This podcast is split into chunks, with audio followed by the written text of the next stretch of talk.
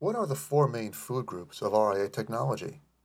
It seems that everyone wants to be a TAMP these days, and haven't we heard enough about Envestnet already? This is the Consultants Roundtable episode of Wealth Management Today.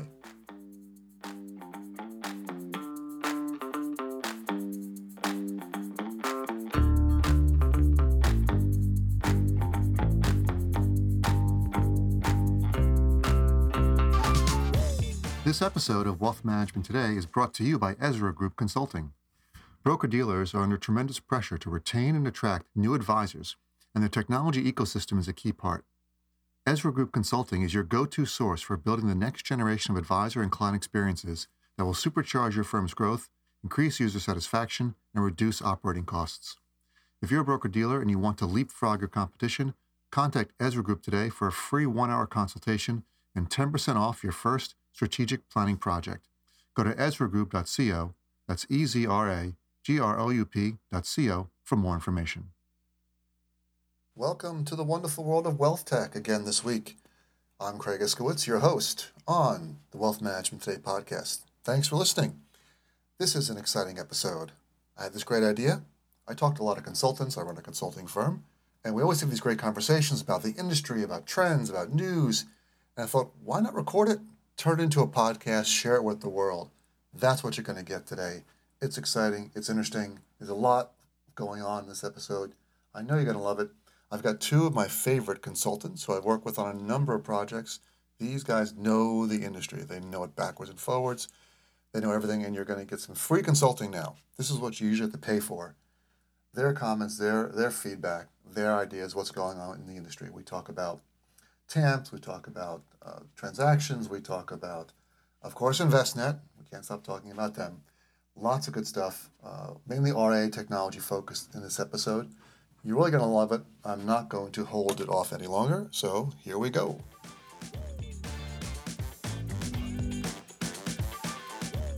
And on this episode of Wealth Management Today, this is the Consultants Roundtable. We have two consultants that I've worked with in the past who I greatly respect and have a lot of uh, strength and knowledge in the industry. The first is Kristen Schmidt. Hi, Kristen.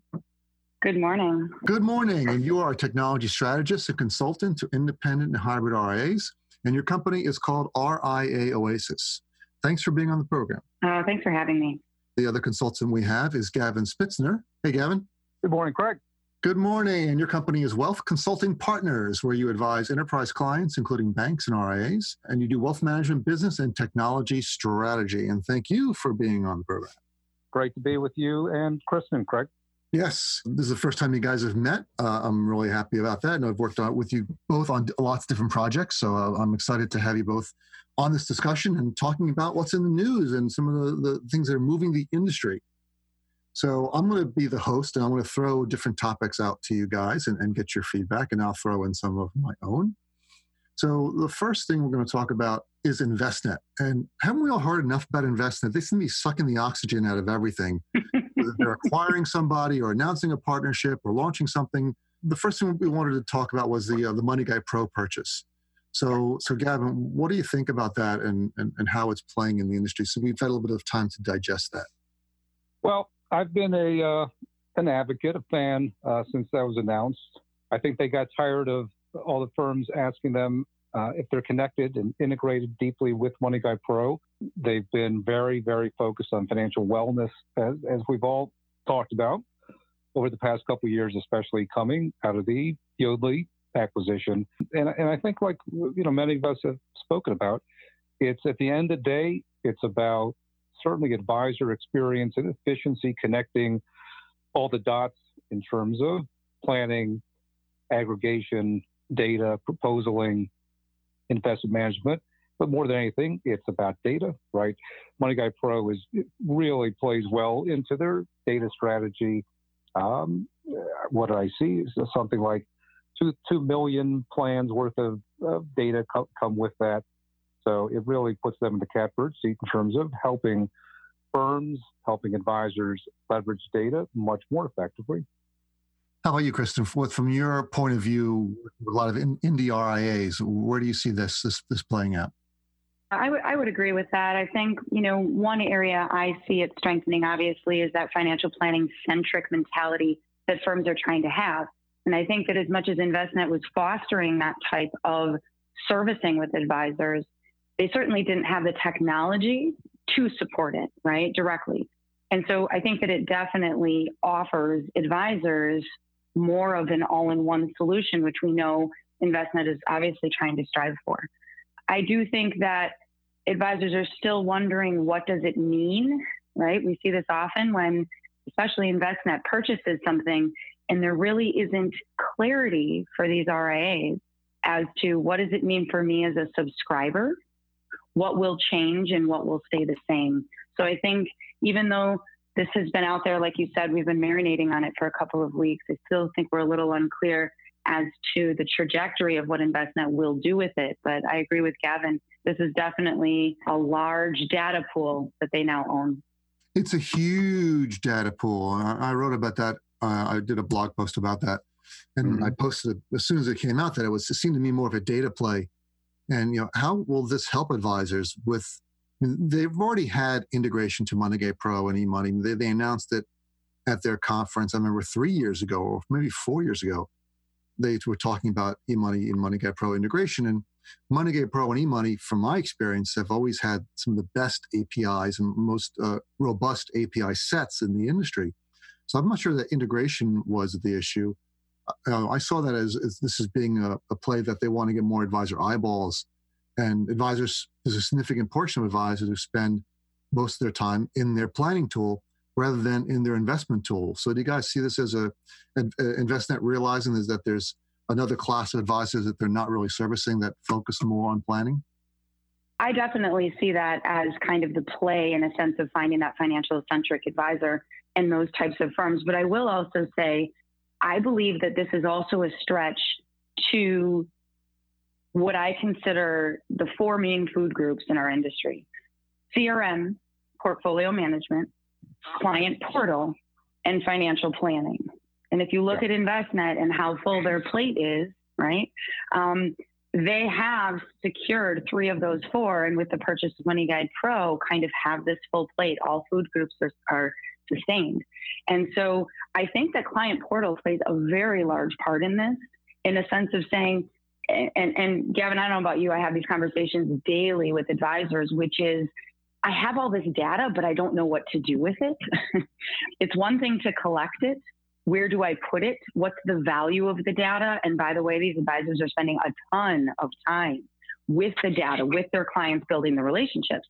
So I think if you look at the data pool and say, wow, Envestnet does have their advisor view and client portal accesses, as Gavin mentioned, with Yodlee. That's also the play is that that data can now push and be relevant to your clients on demand through online access. I think that's a great point, and I, I absolutely see the same thing. They're, they're aggressively pushing into the, the client portal space.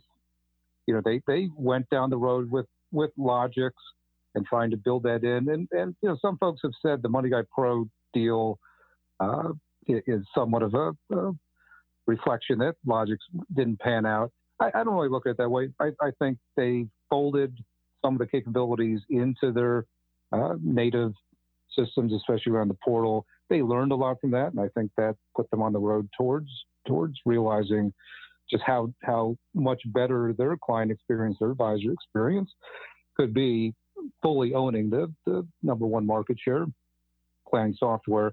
And to Kristen's point, really uh, leveraging that and integrating that into that full client lifecycle on behalf of their their enterprise clients and, and advisors. I think the other part uh, we haven't touched on yet, but I think you can't look at this in isolation without looking at the insurance exchange, uh, credit exchange. You know, again, they're they're trying to they've clarified their mission around financial planning, um, helping advisors deliver better client experiences, leveraging all of that data, rounded in planning. And by I was going to say bolting on, but obviously their strategy uh, is is much more focused on complete data and application integration. But uh, integrating uh, these other capabilities like the insurance exchange, the credit exchange, where it is holistic uh, financial wellness based planning and advice delivery, and then the ongoing management of that. Um, it's hard to argue with that, right? When we're out there talking with advisors and firms and how they're going to grow and, and, differentiate, it is really based on that that premise. Yeah, with the uh, the insurance and the credit exchange, uh, I was just writing about that on, on my blog and how that combining that with their model exchange creates a pretty powerful ecosystem for uh, in the advice space. Would you say, Gavin? No question. Um, and and for the uh, you know scores or hundreds of, of firms that you know want to buy a, an outsourced turnkey end-to-end solution, um, you know, with the exception perhaps of an Orion, they are quickly becoming the only game in town. And, to Kristen's point before, they've they've got those main food groups, haven't uh, gotten into CRM. Tamarac has some native CRM capabilities, but their play has been more to integrate with the leaders like a Salesforce primarily.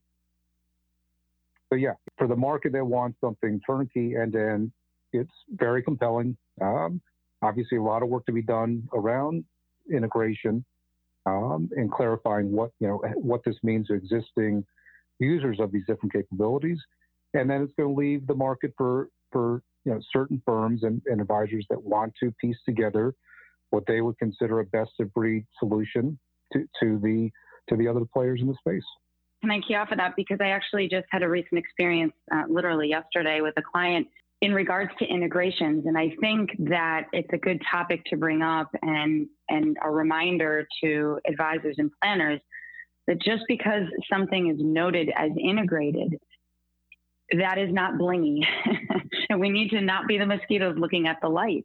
What do you mean? It's, if it's integrated, integrated, right? I don't understand. Exactly. And so I think that obviously as consultants, we always want to try to educate and, you know, as Gavin mentioned, you know, really be that strategy around it. Does the data push and pull? Which way? Is it bilateral? Is that button really yeah. valuable or does it just kind of look fancy? But I will say that as we look at the larger firms that are starting to adopt those four food groups I mentioned, what I am seeing, even with, especially with Envestnet, I am seeing they are starting to charge for integrations with Salesforce, for example, which is an example of my client recently. Um, so to to integrate Tamarac with Salesforce is a per user charge per quarter that isn't disclosed, and you find out once you start setting up the integration. Really? Yeah, Orion has also has one, and so we're seeing the large leaders in our industry also struggling to hold up, right, in a sense of cost and efficiency to the universal leaders such as Salesforce, right? We know Salesforce is not based in our industry. We're, you know, we're a small blip on the radar in financial investment uh, for Salesforce, uh, yet a powerful one. So we're seeing these pieces of the puzzle kind of come together, and what happens is, is yes, Envestnet and Tamarac are the giants, but I think we still have a ways to go in creating what what you know they're often calling a package in understanding what's included in that package and the impact it makes to these firms and um, Gavin, I don't know about you, but that's how I joke that, you know, that's how I'll always have a job in this industry at this point. it's, well, no, translating right. that. I think we all said that. Absolutely. There's, I think that is, I think that is where we add value because, you know, the providers they're moving so fast. It, it's hard for the folks on the front lines to even be able to absorb it all and then present it to to firms and advisors in a in a cogent, coherent way. And the buyers, they don't know what they don't know, and they we've all seen it. They make assumptions um, in terms of what comes prepackaged as part of the fee versus what might be a, a modular fee or what might have an integration fee. Um, so yeah, I think that's that's value that we add to, to, help paint that full picture to say what what is the whole ecosystem, where are the connection points in terms of data, application, user experience, and um, and frankly help buyer and seller uh, speak a common language and not make assumptions where they get you know three months, six months, a year down down the road in terms of implementation. And there's a lot of finger points say, wait a second, when you said integration, or when you said CRM uh, integration, we assumed it meant this, and nope, it meant this, and and and it's it's hard. It's not blaming anybody. It's just the facts of life. When things were moving so quickly. Craig, you're on Twitter, right? And the and Gavin, you're on Twitter as well. I can start but tweeting now while we're, we're talking. no, but what we're seeing is we're seeing heavy influencers in our industry coming to simplicity saying, stop using words that sound so powerful yet mean nothing for an impact of our business, right? Seamless integration. What does that mean? What does that mean? It's like saying jumbo shrimp. It's such an oxymoron to say seamless integration because there isn't a seamless integration. And that's the purpose. You integrate, but you monitor and you manage. And that's what technology is bringing to the table. Uh, you know, all in one. What does that mean? All of what? of what food groups? Which areas? Uh, does all in one help me focus on my business and the services I offer? Or is it an all in one for another business? So I think it's the same thing. Integration fits that, you know, those coined phrases that are overused in the industry and partly just because they're defined differently for every firm. Well, if, if we say all in one means all four food groups, I'm, I'm stealing your term, Kristen. I love that. all four food groups. How many firms have it and who can challenge Envestnet for the business? Well, obviously, Tamarac is, is and Envestnet are, are, you know, the leaders, and that was kind of the goal. You know, when we were talking about the MoneyGuide Pro purchase, if you look back, you know, hindsight 2020 to those of us who've kind of been in the industry and following this, you'll recognize that MoneyGuide Pro stopped building their client portal years ago because they made the, uh, that agreement to play play nice in the sandbox with eMoney. And when we saw that, we knew that they were heavy into integrations and less on their own technology. Of course, now hindsight 2020, they didn't need a portal because now Envestnet has one, right? So Envestnet and Tamarac, I think, are definitely on the high list of all-in-ones.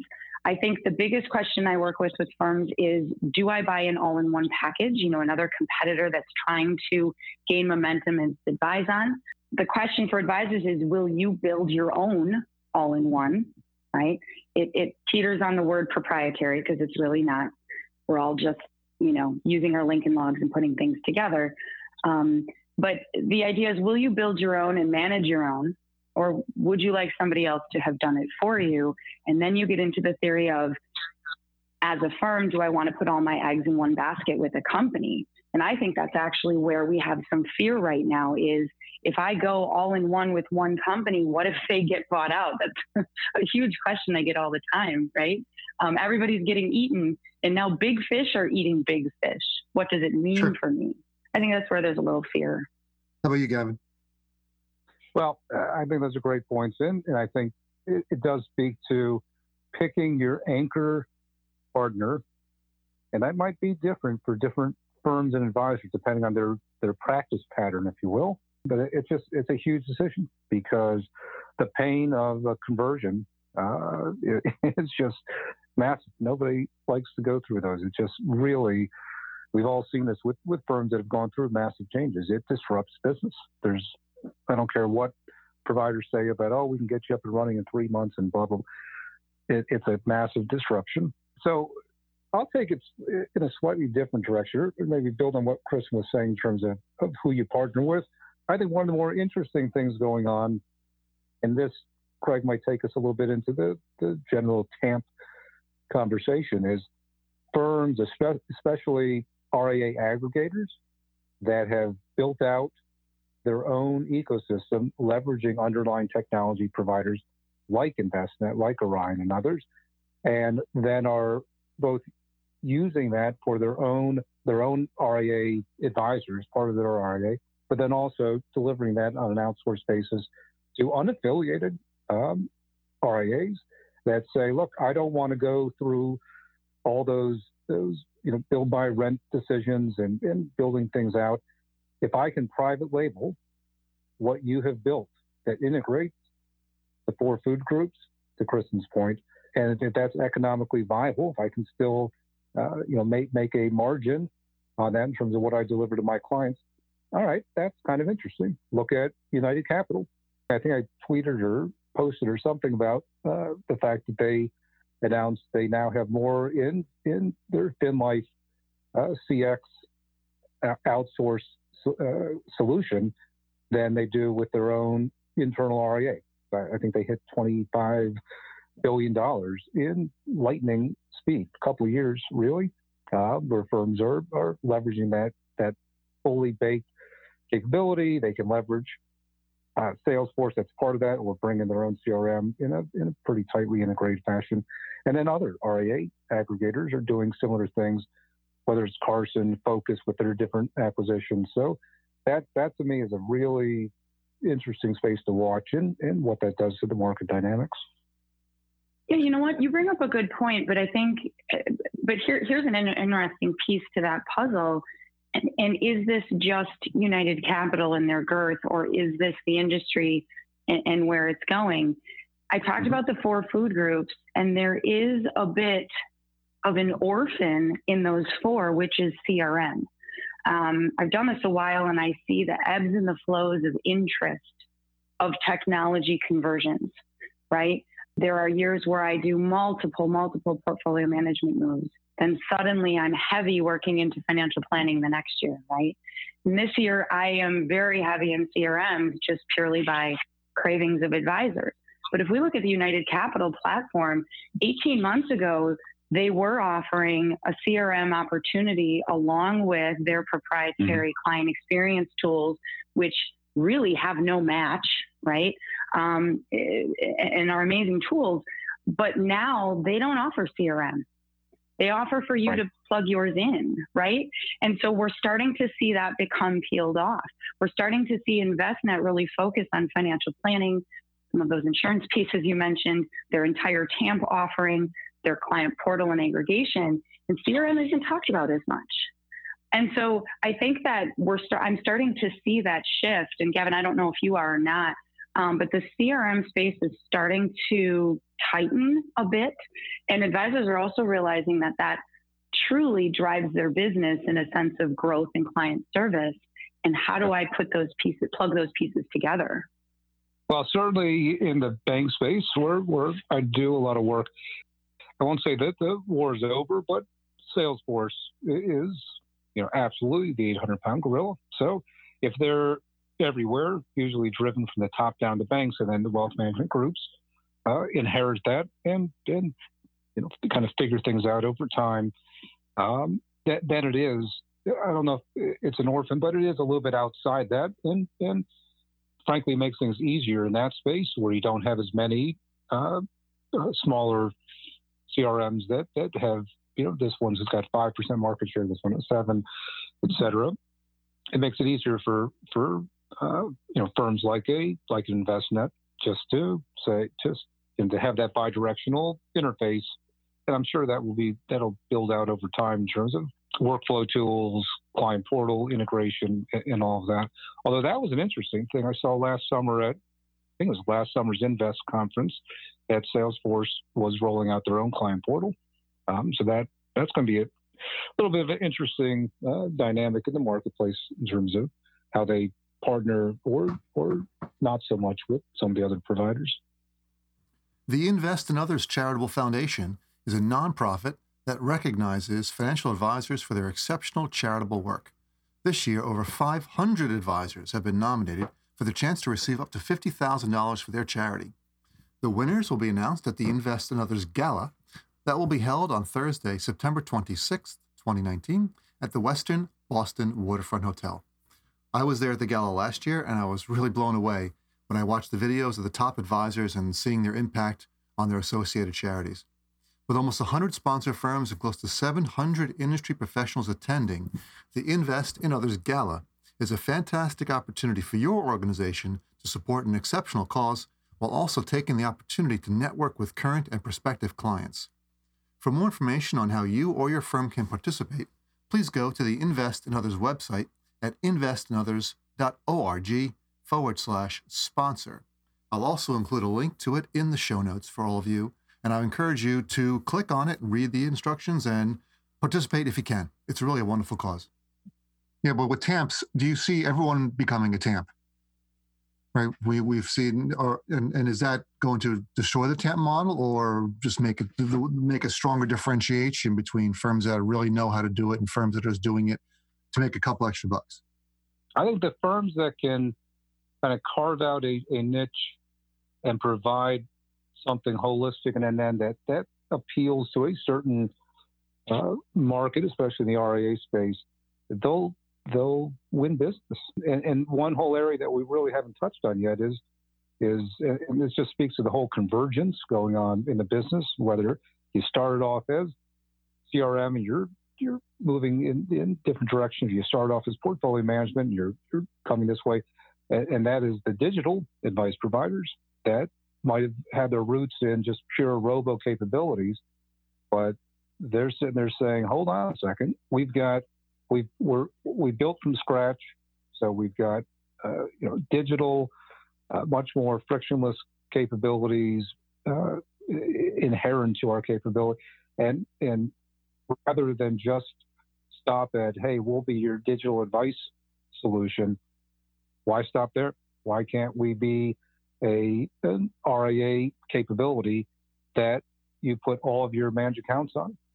Uh, we saw in the bank space, we saw Citizens Bank, based up in Rhode Island and, and throughout New England, announce they're deepening their partnership with SigFig, which started off as, as just their, their specified robo advisor solution, but building that out to, to offer a fully advisor led, what I'll call a TAMP solution that has models and automatic rebalancing and obviously digital client engagement tools and, and more. So that where I sit, I'm doing a lot of work uh, helping firms figure out digital strategy.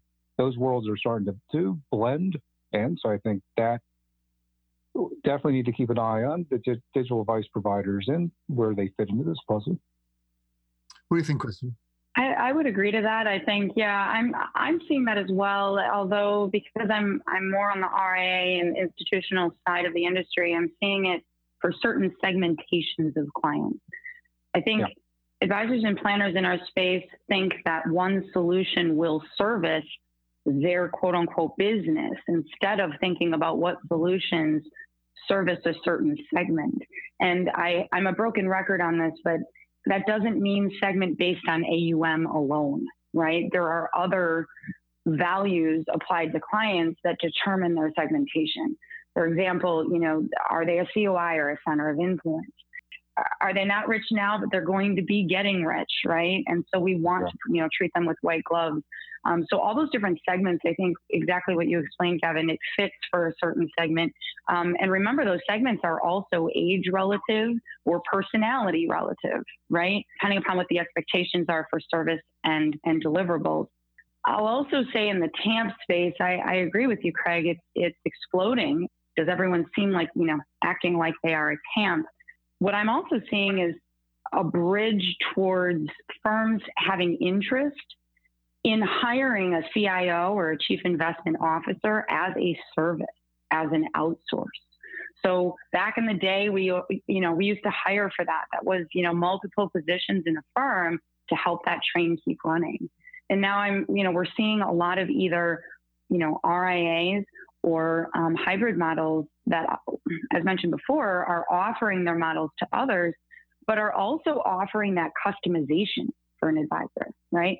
So the biggest gripe when you look at a TAMP and you say to an advisor or planner, you should use this, it brings efficiency to your firm and allows you to grow.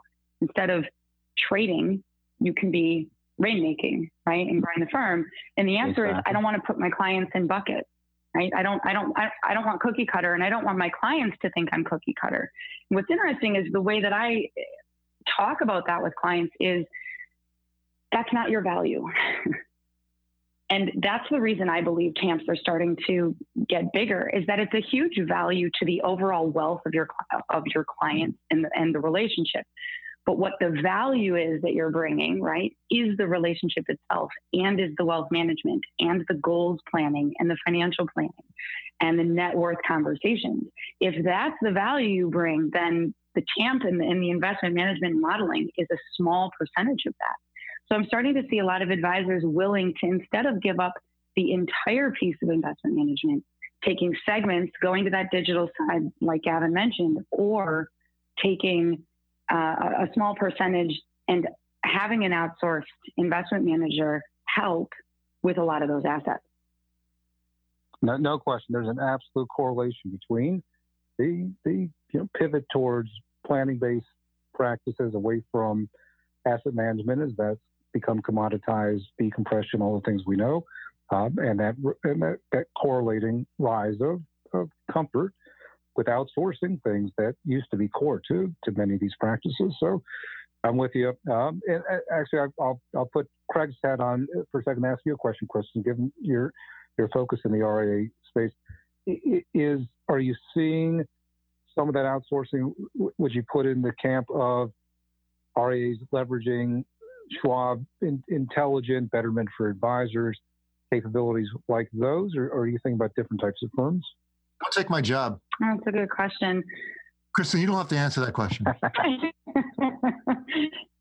in in the space that I'm working in with RIAs that are anywhere from 300 million assets under management up to close to a billion, I'm seeing, and especially that space of 300 to 600, I'm starting to see firms. I, I use the phrase "they're too big to be small, but too small to be big," in that that outsourcing piece, like you mentioned, Gavin, of using, you know, Schwab intelligent portfolios um, or using a betterment is something that they are researching. What I am seeing is a lot of those sized firms still want the personal touch of a CIO or somebody helping them manage the, the portfolios. They still want to have a voice.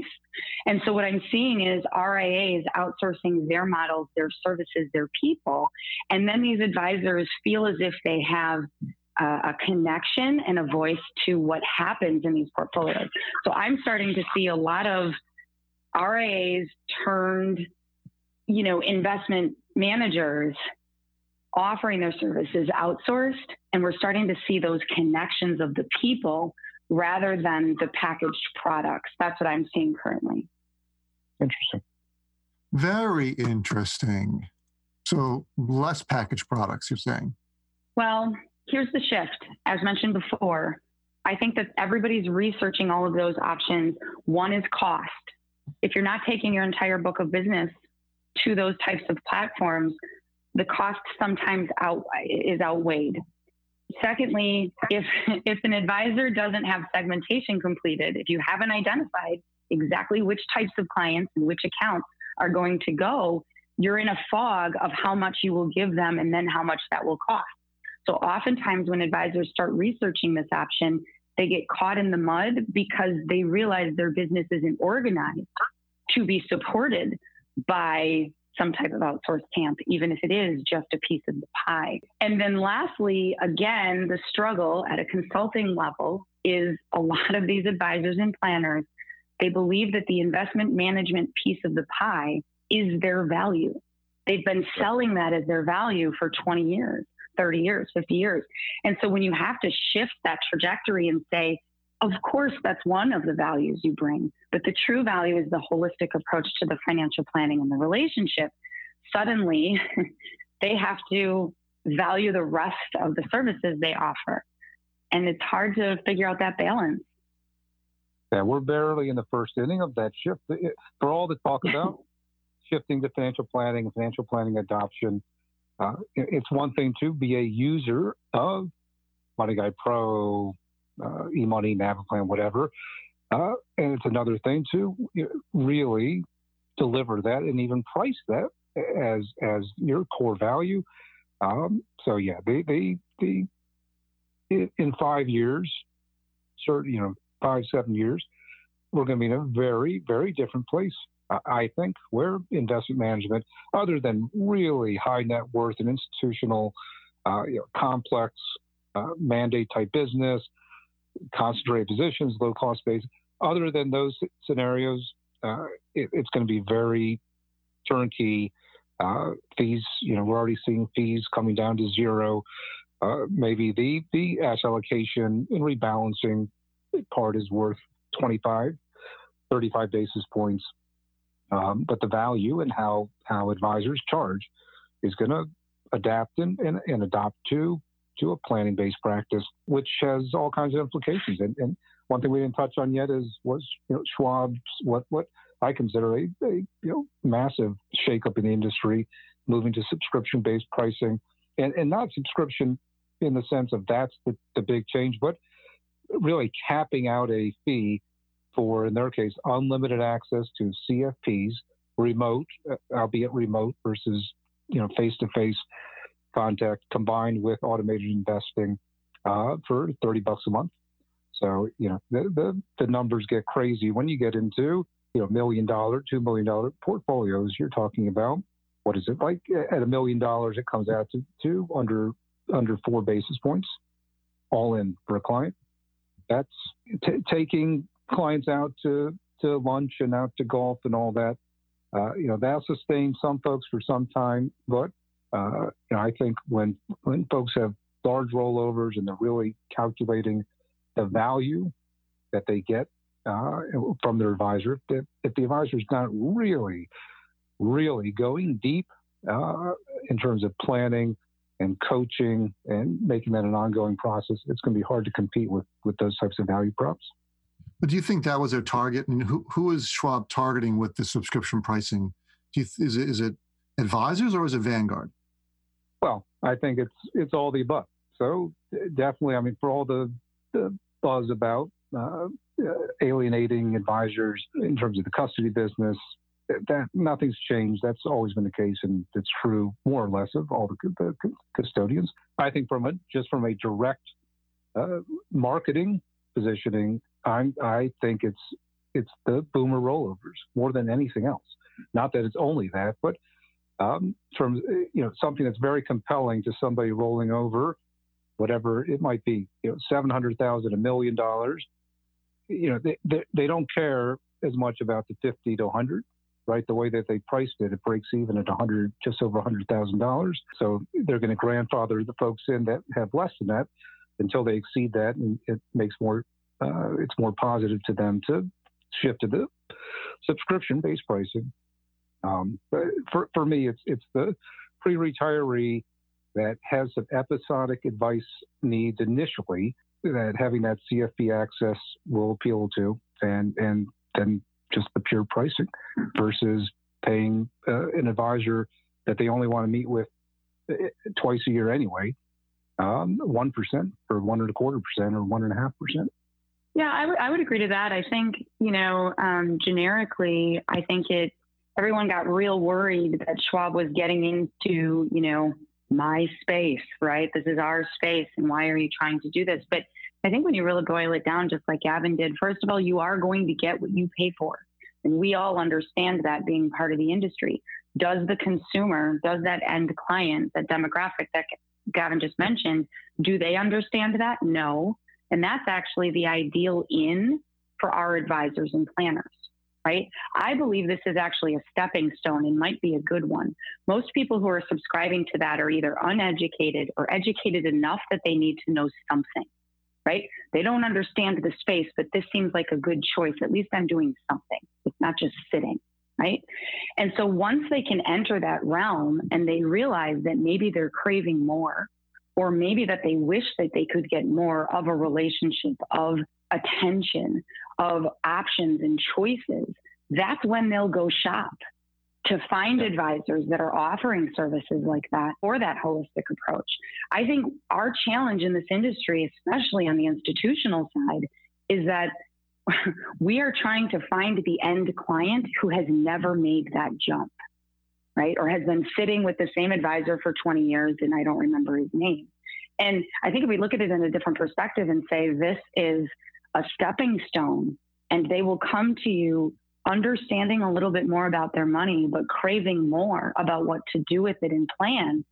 Um, what a great value proposition for advisors and planners for people coming off of that platform. We're very worried about them going in. I'm excited for when they graduate from that. Great point.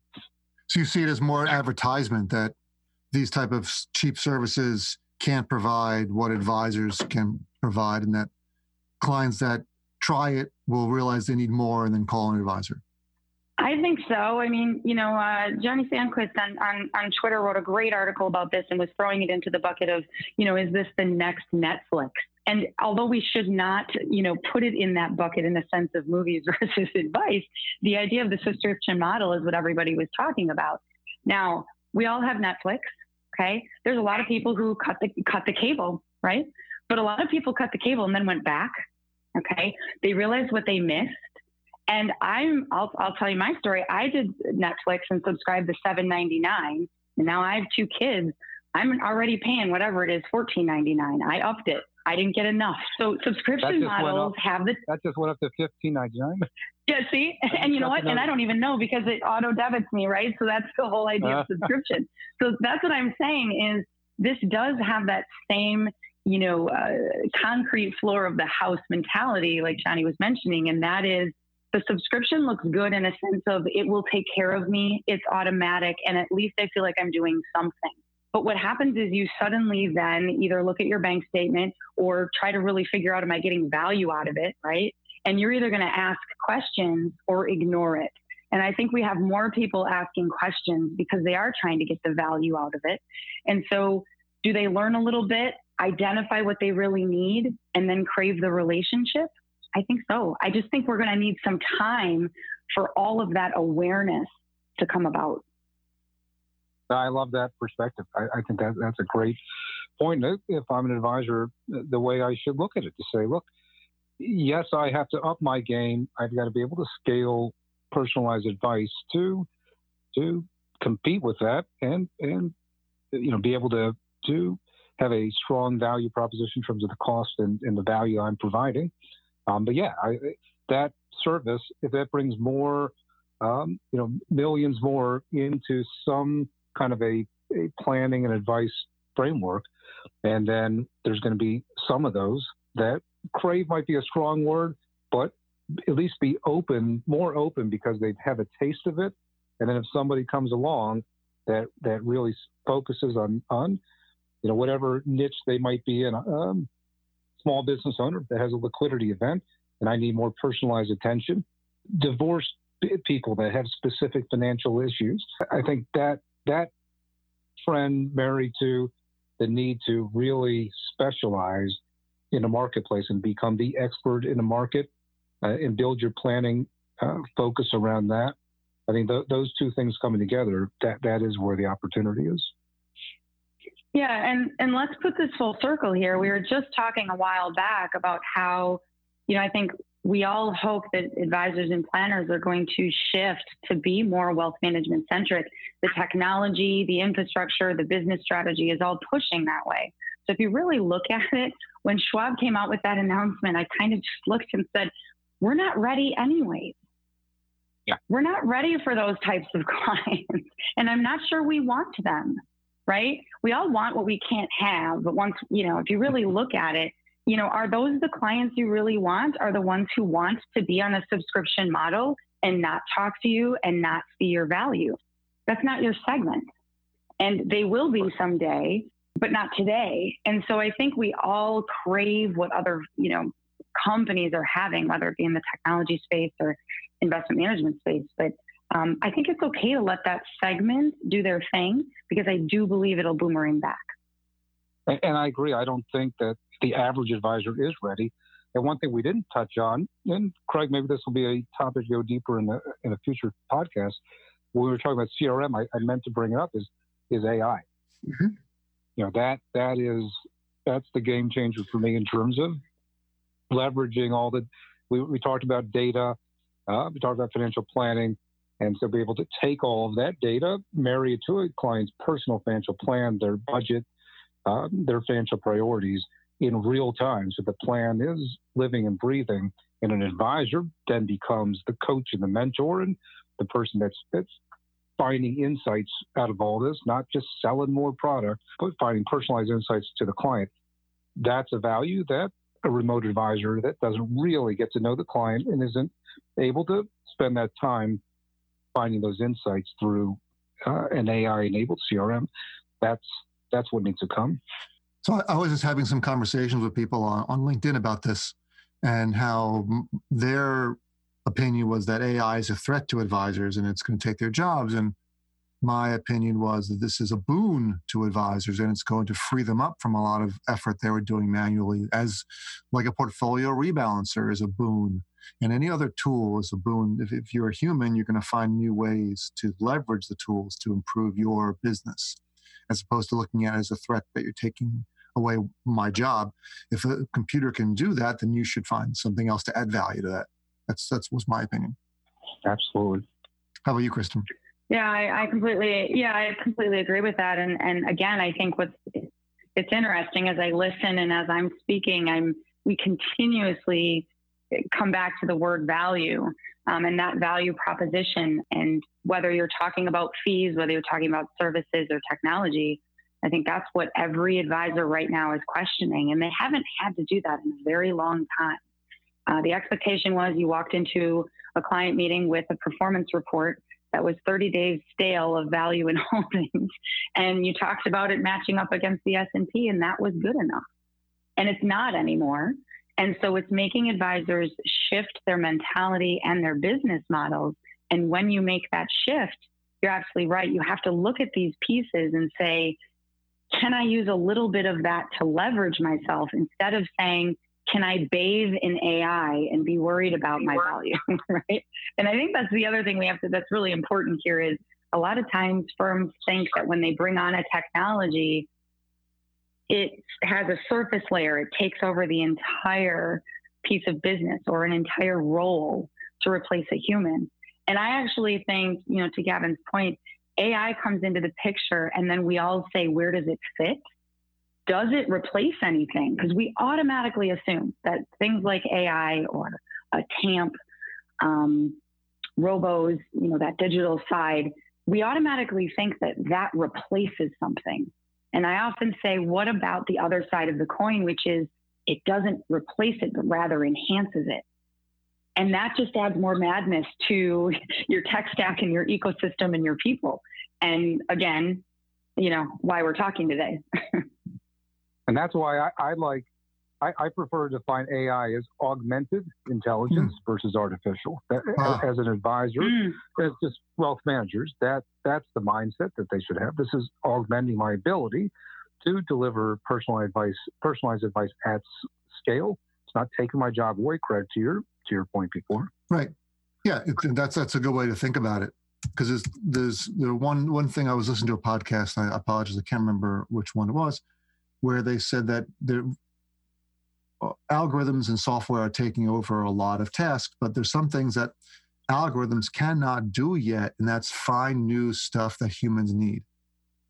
And that's what humans are still excelling at is, is learning what other humans need and, and finding new stuff for them. So that's that's what advisors, as in every industry, need to do is being able to communicate that and convey it in a way that inspires and motivates action.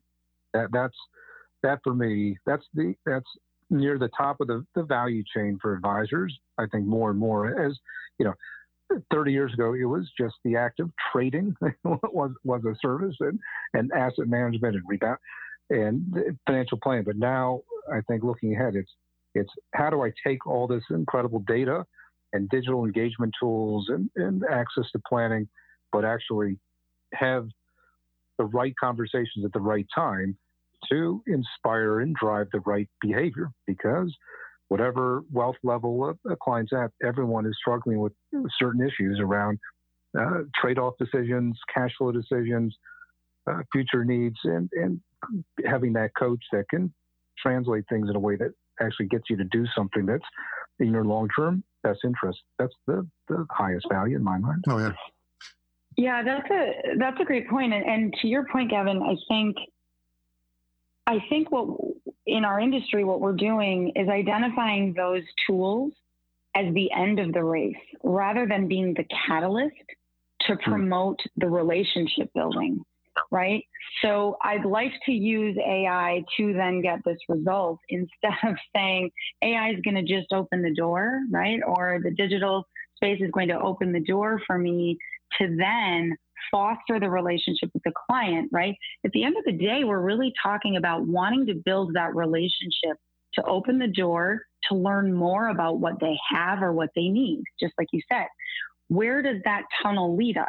It leads us to uncovering other assets they forgot about or they weren't telling us about. It leads us to manage that 401k that we didn't know we even could. And then that leads yeah. you to, you know, all the conversation happening within the industry, you know, whether it's Michael Kitces and everyone else, talking about how, you know, you can bill on that. And the hallelujah moment that advisors right. are having and saying, really? And so I think we're we're forgetting that point that as much as we want to foster the relationship of what we know today, the real value of this data, right? Uh, ping ponging us back to you know the original investment conversation. Why do we want all this data? Because there's still more. We know there is, and there's value in giving that net worth, um, you know, proposition to clients. But also, there's always more nest eggs somewhere, and we're trying to uncover that yeah. ultimately. Yeah, there's always more. Yeah. Well, there isn't more. There's time for this podcast because we're, we're running out of time. So let's just come on. So uh, wrap we're up. final. Started, we're going to wrap up. That's my job. Don't take my job again. So let's wrap up if we can. This has been great. I think we were talking about doing this once a quarter or uh, on an alternative schedule. We're going to do this podcast every time Envestnet acquire something, whichever comes first. But so final thoughts, Gavin. Go ahead. One, uh, one minute it begins with understanding what your value proposition should be and the technology, the data strategy, AI strategy, all is, is an enabler. It, you have to come from that, that place, and then the answers will, will reveal themselves for your particular uh, wealth business or, or advisory practice. Uh, don't, don't, don't get enamored by the shiny new toy and just try to bolt on one more thing because you think that's going to be the, uh, the thing that pu- pushes you over the top. It, it, have that clarity and then figure out the right strategy. Okay, Kristen, what's your final thoughts in one minute? I think that with all of the pieces we talked about today, many advisors are coming to people like Gavin and I to help make decisions.